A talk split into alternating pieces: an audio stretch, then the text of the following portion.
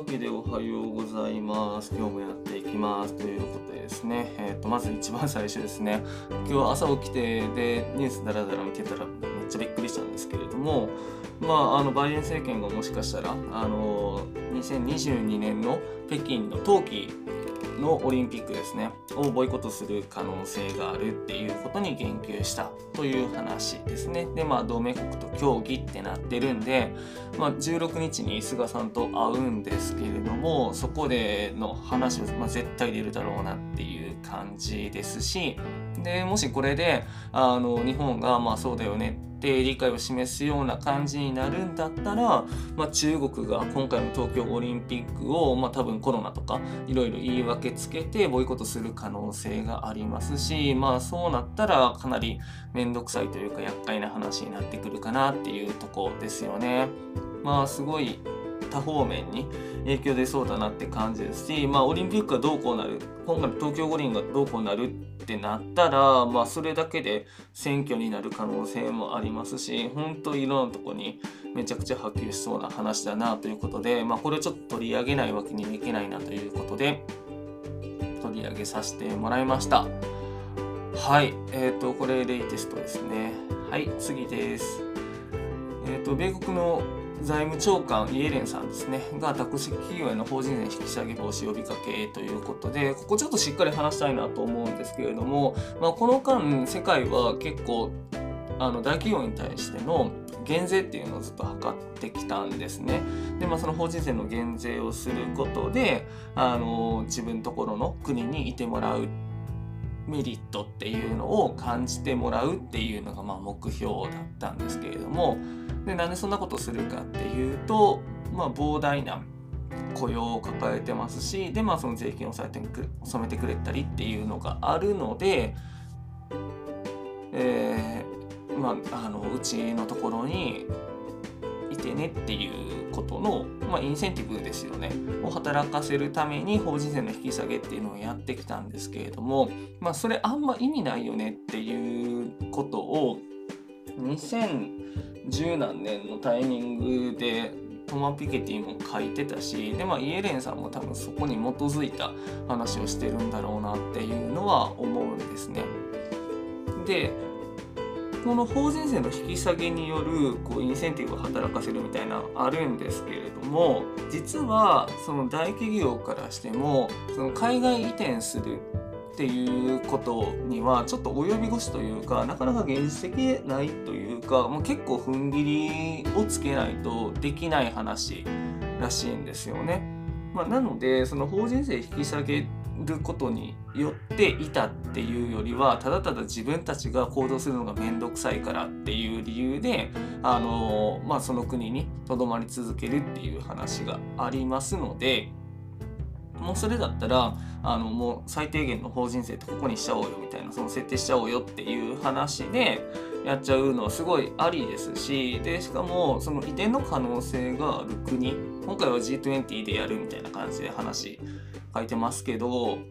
その辺りが一気にじゃあ何パーねって決めちゃうのってめちゃくちゃありだなっていうふうに思います。もうそうなったら他に移るインセンティブもないですしでたあの他の国々もきちんとその国としてあの税収を、えー、納めてもらえますしっていうところがあるので、まあ、この流れは是非ともいろんな国が乗っかってやっていってもらいたいなと思いますしまあじゃないと厳しくなっていくだろうなっていう気はしますね。これから、ま、政府の役割ってめちゃくちゃ大きくなっていくんですけれども、まあ、そうなった時にこう税収がものを言うというか、まあ、行政サービスを展開していくためには絶対あの税収必要になってくるのできちんとあるとこから取っていこうっていう話ですよね。っていう分でのこの多国籍企業大企業からきちんと取っていくっていうのは方向性としてはもう必要って感じかなって私は思っています。まちょっとこれ以外にも話したいことあるんですけども今回はこれぐらい止めときます。はい、続いてですね、核兵器の先制不使用は日本の反対で断念ということで、これ前からなんかそうなんじゃないかっていうのは言われてたんですけど、外務省絶対オープンにはしないので、まあそうなんじゃないっていうことはずっと言われてて、で、今回オバマ政権時代の高官があのそうだったよっていうことを言ったので、裏付けられたっていう話ですね。でまああのここにも書いてるんですけれども、まあ、日本は核不拡散じゃなくて、えーと、非核三原則っていうのを、まあ、誇示してる誇示保持してるので、まあ、その唯一の戦争被爆国として、まあ、その立ち位置をきちんと持っていたいっていう、まあ、建前的な部分とけど、まあ、その核っていうもののその核の傘によって守られてるっていう建前的な部分。であと日本政府実はあの核保有したいんじゃないかなっていうのは思ってるんですけれども、まあ、そういう部分も含めてっていうその本音の部分ですね。っていう部分も含めて、まあ、そうやって反対してねっていうことを言ったんじゃないかなっていうのは思います。でこれ政権内でもあの国二分してたらしいので、まあ、それを先生不使用すべきだっていうのと、まあ、それはしない方がいいんじゃないかっていうので、まあ、二分してたので日本がそれを後押ししたっていう形になるのかなっていうところですね。まあ、興味深い記事だったので共有しておきます。で、えーと、フジテレビとかがあの所属しているというか入っているフジホールディングスがこの前の東北新社の外資規制の違反も問題になりましたけれども富士山も同じような違反をしてましたとでしかも、まあ、それがたった 0. 何パーとかだから別にいいっしょっていうことで総務省に報告してなかったっていう話らしいんですけれどもあのここにも書きましたけれども外資規制違反ってあの認定の取り消しまであるかなり大きい問題なんですね。ていうか外資規制違反が発覚したら即認定取り消しだったかな自動的に認定取り消しだったかなっていうの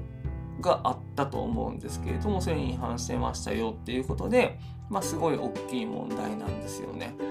でまあ国会処置もありえるかなっていう感じなんですけれどもはいか話しようと思って忘れてましたね。まあいいです。まあそういう問題がありましたよっていうことですね。あ、そうだ。外資規制違反がなんでそこまで問題になるかっていうと、あの、海外の、まあ、投資家だったりとかファンドだったりとかっていうのが、そこのメディアの、あの、株を持ってると、そこの議決権を背景に、そのメディアの報道内容にこう恣意的なこう何かしらの圧力を与えるんじゃないかっていうような危険性があるからですね、まあ、だから外資規制違反っていうのがこれだけ問題になるっていうことなんですけれども、まあ、それを軽視してたっていうところで、まあ、富士山結構問題としては大きいよなっていうのを思うところですね。はい、でデジタル関連法案が昨日えー、と衆議院を通過したんですけれども、まあ、かなり問題山積だよねっていうことですね。まず一番最初の問題としてはあの法文のうん、法案が間違ってたんですけれども法案の文が間違ったんですけれどもあのそれがなかなか報告されなかったっていう話だったりとかで、まあ、その訂正の訂正表も間違ってたりとかっていうのがあったので、まあ、あの時間それをもとにね審議してたのでその時間をまずはそれをなしにしてそのまま通しちゃっていいのかなっていうのもあるんですけれどもやっぱりその個人情報保護の観点から、まあ、こんな感じでいいのかなというか危険はないのかとか、まあ、そういう話が今更になってっていう感じはあるんですけども次々上がってきてるっていうところですね。で、まあ、参議院でこの後審議されるわけなんですけれども、まあ、そこの推移を見守りつつ、まあ、どこまで終えるか分かんないんですけどね、まあ、あのその危険性っていうのも勘案しながら見ていきたいなというふうに思っているところです。はい次ですね、コロナの緊急度を示す新指標導入へということで、あのサーキットブレーカーって呼ばれるんですけど、あのえー、っとあれですね株式市場とかで給与権や値上がり値下がりがあった時に強制的に取引を停止させるものをサーキットブレーカーっていうんですけれども、まあ、コロナ対応でも同じような仕組みを導入できないかっていう話ですね。ここまでのこう基準にこう数値が満たしたらほぼ強制的に緊急事態宣言を発出するとかそういう感じですよね。でこれって野党からもで専門家さんからもそういうふうにした方がいいんじゃないっていうことはずっと言われてたんですけれども政府としてはさまざまな指標を見て総合的に判断するっていうことをずっと言い続けたわけなんですね。で今のこう政府の対策ってあの1年前にできたよねっていうようなことをずっと繰り返してる感じがあるんですよね。なので本当に遅いなと思うしまうことごてなんですけれども、まあ、やらんよりは全然いいかなって思うので、まあ、ぜひやってほしいなって思いますけれども、まあ、遅いなと思うなっで、えー、と次ですね、ヤングケアラーの話なんですけれども、埼玉県の全部の高校に、公立高校だけやったかな、えー、と高校に、うん、公立高校だけですね、調査したっていう話で、